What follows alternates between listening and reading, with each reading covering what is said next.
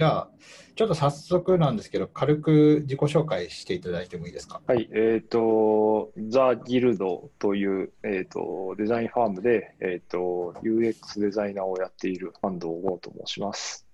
お願いします。よろしくお願いします。安藤さん、あすごい本当に簡単に自己紹介していただいたんですけど、あの結構いろいろお仕事をされてて、で、まあ、そのザ・ギルドでこう、ボードメンバーの一人としてやってることはもちろんのこと、いろいろ CXO とかをされてて、今、現在進行形でやってるお仕事ってどういうのがあるんですか？はい、えっ、と、今一番、あの、多くの時間を使ってるのは、えっ、と、去年、2019年から、あの、CXO として参画している、えっ、と、ヤマップ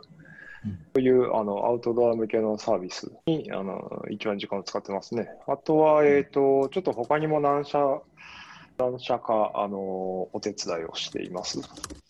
まあ、あの UNEXT さんとかはもう一旦収束してる感じなんですか？いや、UNEXT さんもまだお手伝いしてます。あ まだ。そっか。はいななんか UNEXT さんだともう、はい5、6年になりますかね。だいぶ。なんかあの、プロダクトのプロデュース業とかもされてたりとか、うん。プロデュースっていうのが、なんだっけ、なんかカバンの バッグの、はい。ちょっとあちらはね、あの、ちょっはい。と少し頓挫してる。ああ、そうなんですね。はい。そっか。えー、で、多分この動画を見に来る人って、まあ、安藤さんに出てもらいましたっていうと、多分安藤さんを知ってる人が見に来て、多分逆に僕のことを知らない人が多いんじゃないかって思うので、ちょっと一応言っておくと、あの僕はフリーランスで iOS エンジニアをやっていて、まあ、このチャンネルをやっていて、安藤さんにゲストに出てもらってるわけなんですけど、僕が安藤さんと初めて会った時は、まあ、iOS のエンジニアの勉強会であって、まあ、安藤さんは覚えてないかもしれないですけど、トイレを待ってる行列で、あの前、前、後ろで、なんかそこでちょっと話して、こんなアプリ作ってるんですって安藤さんがカレンダーアプリ見せてくれて、その時まだ会社で作ってたカレンダーアプリだったんですよね。それ、え、それは YI デブですか？YI ですね。え、YI デブでそんな、はい あ、その時、そうなんですよ。そうそう。それで、まあ、ちょっとカレンダーアプリで、まあ、その時、そのアプリも購入させてもらって、普通に使ってて、で、まあ、独立されてスタッカル出して、でまあそれもふ普通にヒットして、スタッカル2出て、まあ、それもこだわりの有料カレンダーアプリのもう一番代表的なやつみたいな感じで。でも僕、で、その時もまだ YI デブとか、その勉 iOS の勉強会出られてて、うん。でまあ、ちょっとでも勉技術の話というよりはなんかプロモーション動画の撮り方とかちょっと他のエンジニアとはまた一風変わった発表されてましたけどこううんでも、まあ、iOS エンジニア仲間みたいな感じだったところから、うん。まあ、今みたいにこう CXO とかすごいだいぶ、うん。でこう結構なんだろう。なんかいろんなムーブメント的なものも起こされたりしててこう Go and Off ハッシュタグのこう俯瞰俯あ瞰写真あ。こうグッズが並んでるやつはいはい。あとなんかデスクをすっきりさせるムーブメントとか、もうなんかあのオフィスを作ったって言ったらじゃああの郷安藤さんに取り上げてもらってるかなみたいな話を。まあその友人とかもしてたりとかしてなんかそういう、まあ、デスク周りのうん。いい感じにカスタムするといえば郷安藤さんみたいな感じで。でカメラとかも新しいのとか出たらこうプロダクトレビューみたいな話があったりとかなんかだいぶその活動がもう全然変わっててでなんかでも全部こう好きなことを軸になんかやってて、でまあ一回なんかツイッターでちょっとコードを書くことから離れて楽しそうにやってる一つのモデルが安藤さんなんですよねみたいなこと言ったら、まあ、安藤さんもジョブチェンジしたと思うけどあんまりなんか自分としてはあんまり意識は変わってないみたいな話をされて、うん。うん。でうん。なんか僕はそこが僕はなんかずっとそのコードを書いて発信して、まあ、そこからまたココードを書く仕事を得てみたいなこのサイクルにずっと10年とらわれてるんで、なんかそんな風にこう自然とどんどんいろんなことを広がっていく安藤さんに話を聞きたいなってずっと思ってたんですよ。ああ、ありがとうございます。それでまああの、まあ、その僕が知り合ったアプリ開発頃の安藤さんと今の安藤さんの間にこうどういうことがあったのかっていうのをうん。話を聞きたいなとうん。思ってます。はい。はわかりました。なんか、あんまり、なんか変わったか変わってないかで言うと、えっと、そんなに自分自身変わってるようには思ってなくてですね、えっと、えー 割とあの、ものを作るときに2つ大事にしてることがあって、えっと、1つはその、えーまあ、触ってワクワクするようなものを作りたいっていうのがすごく大事に思っていることで、えっと、なんかこう、自分が触って、まあ、あんまりこう、楽しくないものとか作りたくないんですよね。もう一つが、えっと、ビジネス的に成功させたいっていうのが、えっと、もう一方で思っていることで、えっと、結局ビジネス的にあのうまくいってないと、あのそれって持続ができないので、えっと、その2つをあの兼ね備えるっていうことが結構自分にとってはベースにあってですね、だからこう、あんまりこう、えー一発打ち上げ花火バーンって言っても、まあ、あのそれが持続しないのであれば、あまりこう、やる価値はないのかなと思って、えっ、と、取り組んでますと。で、結構その、えっ、と、アプリ開発者、あの、インディペンデントのアプリ開発者だったときに、えっ、と、なんか、あの、YIDev っていう、あの、iOS のデベロッパーの勉強会で、えっ、と、みんな結構、こう、細かいコードの、なんか、この API 使ってサンプル作ってみましたとか、まあ、そういう発表が多かったんですけど、なんかそこで僕がなんかあの、アプリをストアに出した後にどうプロモーションしたらうまくいくみたいな、そんなテーマで、あの、動画を使ったプロモーションとかについて発表したことがあってですね。で、それっていうのは結局あの、えっと、アプリって作ってローンチしただけでは、あの、全くこう取り上げられないし、えっと、ダウンロードにもつながらないので、えっと、そうではなくて、あの、ちゃんと、えーローンチした後に、えっと、デリバーできて、まあ、初めてそれがビジネスにつながっていくので、えっと、作るだけではなくてですね、えっと、どうやったらそのメディアの方に取り上げてもらえるかとか、えっと、ソーシャルでバズを起こせるかとか、まあ、そういったところまで含めて、えっと、設計するのが重要だと、まあその時から思ってましたと。うんで、えっと、アプリ開発者の時っていうのは、まあ、その完全に、えっと、まあ、プログラムから、えっと、デザインから、えープロモーションから、えー最終的にその、カスタマーサポートまでやんないといけないんですけど、えっと、そこのプロセスを全部、あの、一人で、えー、全てコントロールできるっていうところに、あの、結構喜びを感じてやってたんですけど、えー実際にですね、その、ギルドっていうデザインファームを、えっと、始めてみてから分かったのが、あの、自分一人でやるより、えっと、デザインのスペシャリストや、えっと、プログラムのあのスペシャリストがコミットした方が、まあ、自分でやるよりずっといいものができると。いうことが分かったので、まあ、今の自分っていうのは、えっと、スペシャリストっていうところからちょっと一歩引いて、えっと、まあ、彼らがあのどうやったら一番いいパフォーマンスを出せるのか、えーでその上で、えっとまあ、ビジネス的にいい結果につなげられるのかというところを中心に、えっと、サポートしてます。いや、それ、そう、あの、このインタビューの前に、うん。安藤さんの記事とかを読み漁っていて、あの で、そうそう、なんかの、あの、多分 Guild のノートにだ言ってた、おっしゃってたと思うんですけど、まあ、うん。そうそう、 Guild、それまで全部やってて、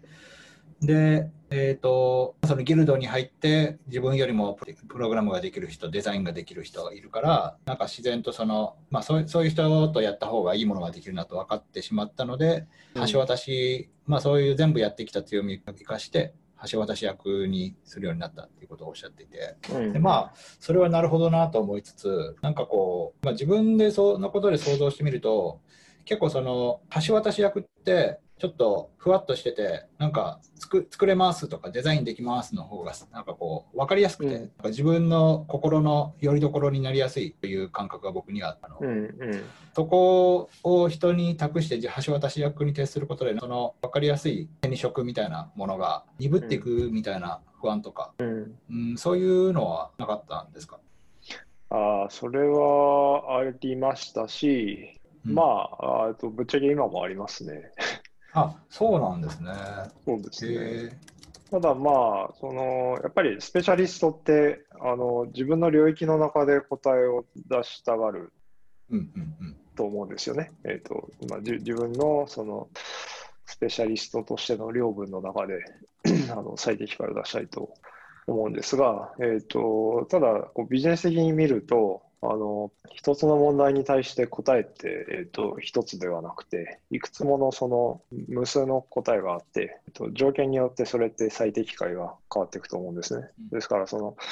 えー新機能をまあ作りたいといったときに、その、じゃあそれが何のために作るのかっていうことが根底にあって、うんで、それに対するアプローチとして、まあ、プログラムがいいのか、まあそれともデザイン的に解決するべきなのか、まあ、それともそのプロモーションとかキャンペーンで解決できる問題だったりするので、まあ、そういうのをこ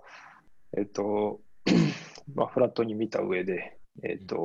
意思決定をするということをやる人がやっぱり、あの、組織になると必要なんですよね。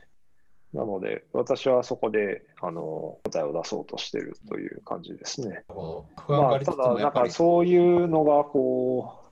なんかこう、増え、領域が増えれば増えるほど、こう、うん。スペシャリティがなくなっていくので、うん。あの、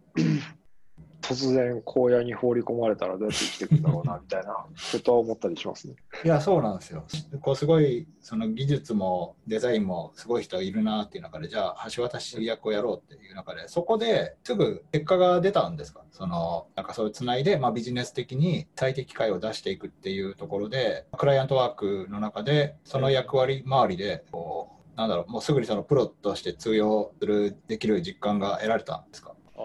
あ、それは、あの、割と少しずつ広げていった感じですね。ああ、ですから最最初はまだプログラムもデザインもやりながら、ちょっとずつ軸足を移していった。うんうん、そうですね。なるほど。まあそうですね、その後なんかデータ分析、データ分析もある意味スペシャリティとして一時期やってましたよね。結構がっつり。うん、そうですね。えっと、ただ、まあ、そんなにこう、高度な分析が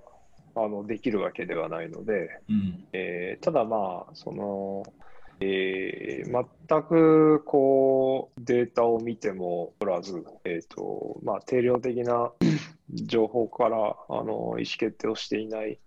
あの事業会社さんとか、まあ、結構いらっしゃるので、あのそういったところにあの、まあ、どういう観点でデータ分析、えーまあ基盤の構築から始まってですね、えっと、やっていったらいいかというアドバイスは、あの、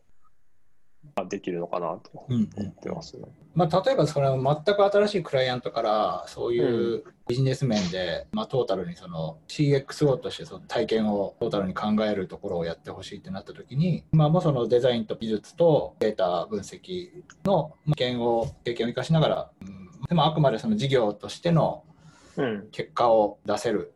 っていうイメージがある。うん、うん。うん、なるほど、わかりました。ちょっと、あの、なんか僕、まあでも、えっと、やっぱりこう複数の領域やるときに、あの、どこに一番軸足を置いてるかっていうのは大事かなと思っていて、うんまあ、そういった意味では私はあの UI デザインが一番中心にはあると思ってますね。ああ、ですからそうなんですね。そうそう。なので、えっと、データ分析するにしても、えっと、結構、あのデータ分析っていうとこをちゃんと分析設計して、えっと、仮説立てて、えっと、データ分析のレポートを作って、えっと、こういう結果でしたみたいな報告で、まあ、終わるんですけど、えっと、自分の場合っていうのは、あの、えっと、デザイン的な施策まで落として提案ができる。そこがこう結構あのデータ分析専門の人、えーデータ分析専門の方と比べるとあの施策につなぎやすい立場。ではあるのかなと思いますね。うんうんうんうんなるほど。そういう、そうか。それを確かに、そこの具体的なところまで落とし込めるっていうのは強いですね。しかもあれなんですねあの分析をしてこうレポートいくら作ってもいつまでたってもそれがこう使ってもらえないとか、うんそういう悩みをおっしゃるあのデータ分析の方多くてですね、その点は割とデザインできる、合わせてデザインもできるっていうのはあのアドバンテージなのかなとか思ったりしてます。いや、本当それはそうですね。あの、そうそう。なんか課題だけ抽出されても、最後、何したらいいのっていう話になって、うん。うん。誰がそれやるのみたいな感じになっちゃうんで、うん、もうそのデザインまで落とし込めたら、もう、あとはそれを作っていくだけですもんね。うんううん。ん今、そのヤマップが一番時間を使,、使われてるっていうことで、で、まあ、UNEXT もやりつつ、結構なんかフットワーク軽く、まあ、読書とかも結構されてるし、で、なんかいろんな新しいガジェットを試したりとか、うん。まあ、写真撮りに行ったりとか、まあなんか結構いろんなことをされてて、まあ楽しそうにしてるなと思うんですけど、こう、なんだろう、なんかそのバランスというか、週何回ヤマップフルタイムでやるとか、なんかそういうふうに決まってるのか、うん。まあ、タスクがあってそれを自分で一日の中でこう配分しながらこなしつつやりたいことができたら結構その時々でもうすぐやっちゃうのかどんな感じで時間を配分してるのかなっていうのは興味があって。あーまあ、えっ、と、 YAMAP で言うと、えっ、と、週のこれぐらいコミットしてますという約束になってるので、えっ、と、で、それは、なんか、1週間にわたってまんべんなくっていう感じではなくて、えっ、と、特定の曜日に集中してやってるっていう感じですね。で、まあ一応、他の曜日もこう、 Slack ではやり取りはしたりしてるんですが、なので、えっ、と、クライアントによって、あの、どこに時間使ってるかっていうのは結構決まっていて、なので、えっ、と、自分の余暇の時間っていうのは、そこ以外の、例えば、えー夜になってからとか、うん。まあ、朝のうちとか、いう感じですね。じゃあ平日で平日日中でクライアントワークを丸一日入れてない日っていうのはあんまりないんですか？うーんと、作ろう、作ろうとしてるんですけど、結構、あの、えーコロナになってからやっぱりミーティング多いじゃないですか。うんうん。なんか、大抵毎日。あそうなんですね。なんで、まあ、作りたいとは思ってるんですけど、うんあの、何かしら入ってますね。僕はなんかもっとこう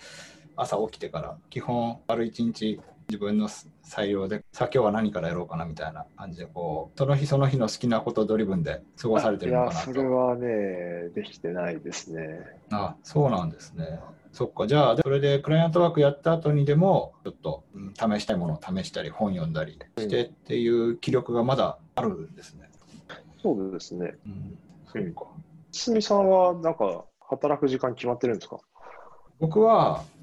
僕はなんか結構仕事しちゃうともう仕事を一通りやったらもうあ今日はやったなって満足してあんまり他のあの新しい技術の勉強とか発信とか発信技術メモをちょっとアップするぐらいだったらサクッとやりますけどなんか新しいことを調べて発信するみたいなこととかは何にもない時にしかできないですね。あまあ、やれてないですよね、あんまり。だからうんまあうん、最近は意識的に1年の最初の方に割とガッと仕事やって、あとはちょっとなるべく入れないみたいな感じでやってますね。まあ、本当入れるともう全部、なんかそっちに日々集中しちゃうんで、YouTube とかできなくなりますね。えー、なんかまあそうなんですね。うん、腰が重くなっちゃって。別に時間がないわけじゃないんですけど、それなりに仕事終わった後は時間あるんですけど。うん。うん、だから、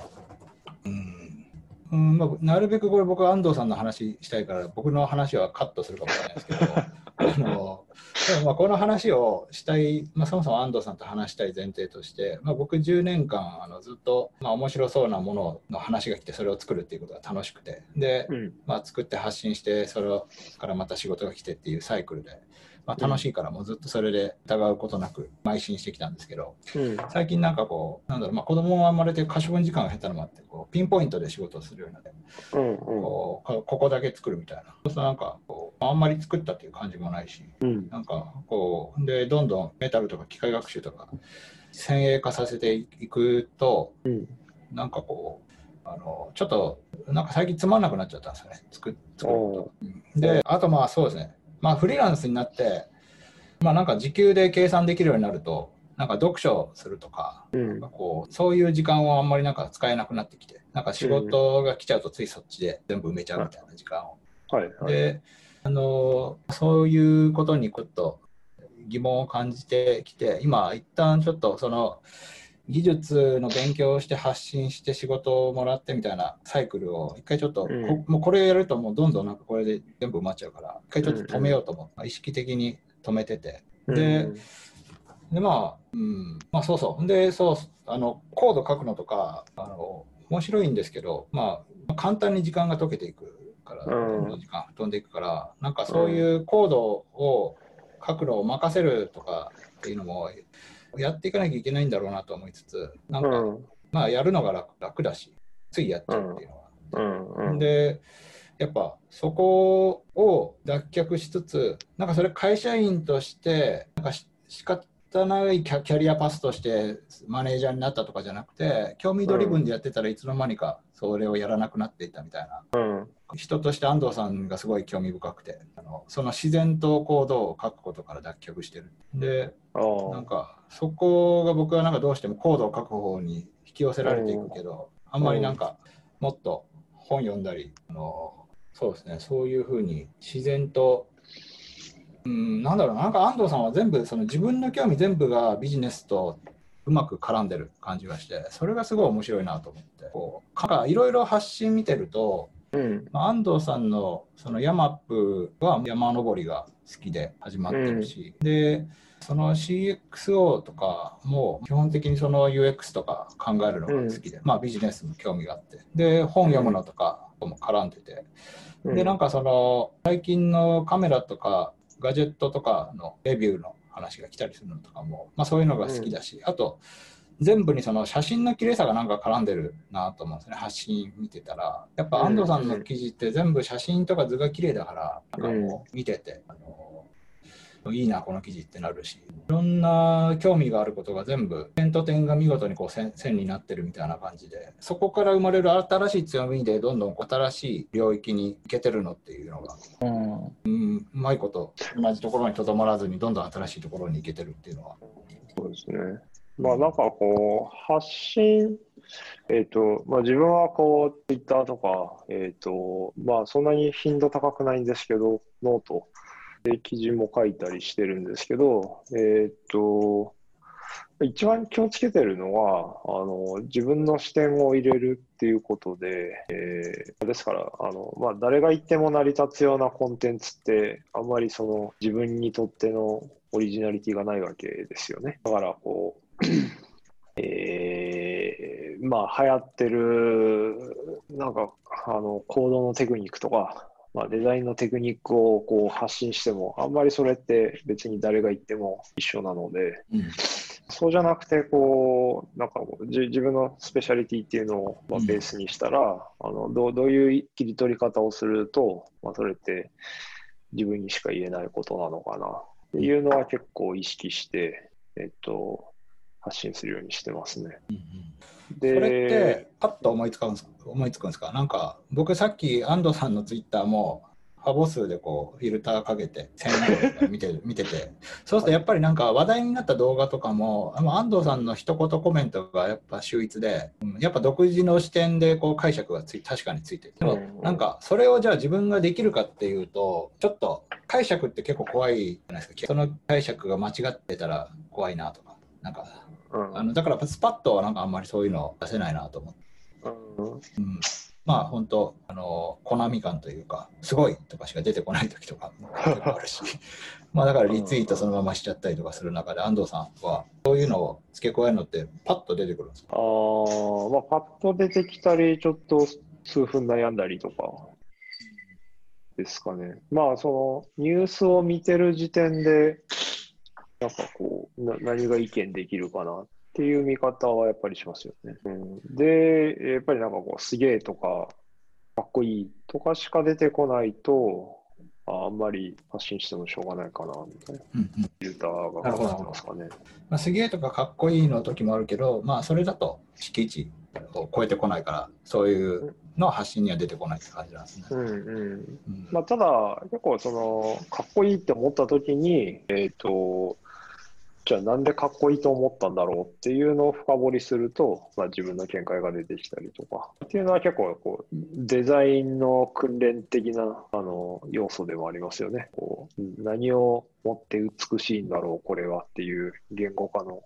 スキルに当たると思うので。それもあれかもしれないですね、そのまあ、CXO とか、まあ、UX デザイナーとしてずっとやってきてるから、そこら辺の解像度がか言語化能力が普通の人よりも高いんでしょうね、多分。まあ、なんというのもなんでかっこいいんだろうって思ったんだろうって考えるの、僕はちょっとなんか時間かかっちゃいそうな気がするなと思って。やっぱ、そこがパッと一段解像度高められるっていうのは、まあ、普段の鍛錬のた賜物なのかなと。うん、まあでもなんか僕がこう、あの、行動を見て、あの、わあ、綺麗な行動だな、みたいな、あの、神秘性を持ってるかっていうと、そんなに多分、筒井さんの方が全然、あの、そこの目を持ってらっしゃると思うんですよね。それぞれの領域があってっていううん。ところですよね。まあ確かに。うん、そうですね。でもは発信って、安藤さんってどどっかでなんかギアチェンジしたところってあるんですか？なんか前からこんなインフルエンサーチックでしたっけ？いや、えっとね、これは意識的に伸ばした、へえあの、タイミングがあって、これは興味深いな。いつだ、これ。えっと、多分、2018年ぐらいだと思うんですけど、多分、その頃って、3、4千フォロワーしかいなかったんですよね。ただ、えっと、えーまあ、これ事業会社さんのサポートとかする中で、えっと、まあ、中の人が、あの、中のことを積極的に発信するっていうことにすごく価値を感じて、えーまあ、そのためにはちょっとその数千フォロワーでは影響力が全然足りないなということを思い出して、えーそこから意識的に、あのまあ、ツイッターに時間をこう注ぐようになって、それから増えましたかね。いやー、それはちょっと聞きたかったところだったんですよね。なんかいや僕の記憶では確かにそれぐらいだった気がしたんですよ。はいなんか同じか僕と同じかちょっと少ないぐらいだった気がしててあれいつの間にこんな有名人になったんだろう でうんそうさっきあのそのパボスでフィルターかけてる時も確かにうん2018年ぐらいから一気にそのバズってるツイートが増えてる気がしました。はいはい。うん、でも確かに本当そうですね、ここ2年ぐらいの。でもなんかそれですぐに狙って、特にそれだけ結果を出せるっていうのはすごいですね。まあ、今なんかその自分の視点を入れるっていう秘訣を聞きましたけど、なんか、うん、それそれだけでそんないくもんですか？自分の視点でも例えば伝わらないこと多くないですか、そう自分の視点ね、えっ、と、最初の多分1万超えて、なんかそこそこ行くまではあんまり自分の視点入れなかったですね。えーだからあ、あんまりこうキャラクター付けをしようとしていなくて、そこまでは割と役に立つ情報メインっていう感じでしたね。で多分い1万とか超えてから、あの割とこう自分は何であるみたいな、そんなブブランディングに近いようなところだったんですけど、ことを意識的にやった気がしますね。まあ、その、だから1万に満たないまでは、あんまりこう、なんていうか、私が何であるかよりは、その情報がどれぐらい役に立つのか、情報が重要だったりすると思うんですよね。なるほど、なるほど。まだう、ん。まだあなたが誰かは求めてないっていううん、ところで。ような気はしますね。なるほど。ちなみに今は、その自分のキャラ求められているキャラクターと違う発信をしたいこととかは、つ違うツイートをしたくなるようなこととかはないんですか？そんな？あんまり？あんまりピンとこない？ですかああんまあ、あなんか、あんま自分が興味ないことはつぶやかないので、うん。そうですね。まあ、なんか関心の領域が大きく変わらない限りはない気はしますかね。ああ、でもなんか、たまにお滑りしたりしますね。なんだろうな。なんだろうな。なんか、はい。ちょっとすぐに出てこないんですけど、なんか、は全く受けなかったみたいな。なんかあの自分の宣伝したい気持ちが前に出てて有益度とか学びとか気づきの成分がうん。あんまりないツイートとかってどうすどうします？そういうのないですか？えなんか例えばまあ僕だったら動画、うんまあ、動画はまあ比較的面白いポイントが自分なりにあるからいいんですけど、うん。なんでしょうね、まあ、オンラインコミュニティみたいなのやってるんですけど、はいはい。あのでもまあ、そまあ、そうですね、宣伝したい気持ちが先にあって、あうのんうん。なんか、そうですね、まあ、何かしらちょっと有益なこととか入れようとするんですけど、うん。宣伝成分の方がどうしても強くなってしまうなと自分では思ってるんですあよあ、ああ、ああ、なるほど。あんまりなんか、私が、えっと、ツイッターの中で、だから直接ビジネスに結びつくようなことをうん。特にしていないので、まあ、うん。要要は、えっと、ほとんどの収入をあのクライアントワークから得ているので、あんまりこう、なんでしょう、個人ワークでビジネスに結びつくようなものっていうのが、まあ、あの、スタカルドが細々とやってますけど、うんうんあの、細々とっていうか、あんまりやってないですけど、えー だからあ、あんまり宣伝することがないですね。なるほど。まあ、頑張って、あでも頑張って書いた記事とか読んでほしいと。でもあ、、普通にそれは読まれるとしつこく宣伝してますよ。ノノートとかですよね。あはい。わ割としつこく 宣伝してる方じゃないかな。そういうのって、うんちゃんと、なんだろう、その自分の期待する反応を得られます？宣伝したときに。まあ、というのも、うんあの僕はまあ、いい記事だと思う。あの人に読んで読む人にとっても、まあ、意味有益性のある記事だと思った。宣伝しても、こう僕の読んでほしいっていう気持ちの方がどうも勝ってるみたいで、あんまり。り、こう、そのなんだろう、インプレッション、なんて言うんでしょう。まあ、あの、いいねも少ないし、うんあの実際に読まれ、そこから読みに行く数もあんま多くないみたいなことは結構ありますね。YouTube とかもよくあります、ね。ああ、PV とかですか。うん。そうそう。うんそれはコンテンツの問題ですかね。ちょっとコンテンツ側を頑張れよって感じなんですかね。どうだろう。えっと、ま、まあ、結局そのインプレッションがあって PV があるので、えっと、そこのコンバージョン。あそうそう、インプレッションはあっても、そこからコンバージョンが低いって感じですね。あははは。宣伝の時に。そうそう。はいはいまあそれなりにフォロワーいる分はタイムラインで一応見てはもらってはいるけど、はいはい。あの宣伝したさが先走ってる時はなんかこああ。う、うん、ちょっと、はいはい。ああ、反応ないなっていうまあ、そこはやっぱ、ワーディングとか OGP のアートワークが刺さるか、が変数ですよね。うん、まあまあちゃんとこだわって、まあ、出すって感じですか。うん、まあそこもこう、多分なんかもう何年も こういうことやってるので、うんあの、こっちとこっちでどういう言い方したら刺さるかなみたいなのは、なんかこう、だんだん頭の中に蓄積されてってるんでしょうね。へえ、そうか。いや、ノートの記事も一覧にしてみたときすごいなと思って、なんか全部3桁好き以上あって、全記事が。なかなかノートで、ノートってもう30好きぐらいついたら結構ついたなって僕の感じするんですけど、うんまあうん100最低でも120とかあって数千とか、なんかそんなに、そんなに全部当てるってすごいなという。まあ、なんかさ、うん完全に発信の当て、当て感みたいなものが身についてるのかなっていう。まあそうですね。あの、更新頻度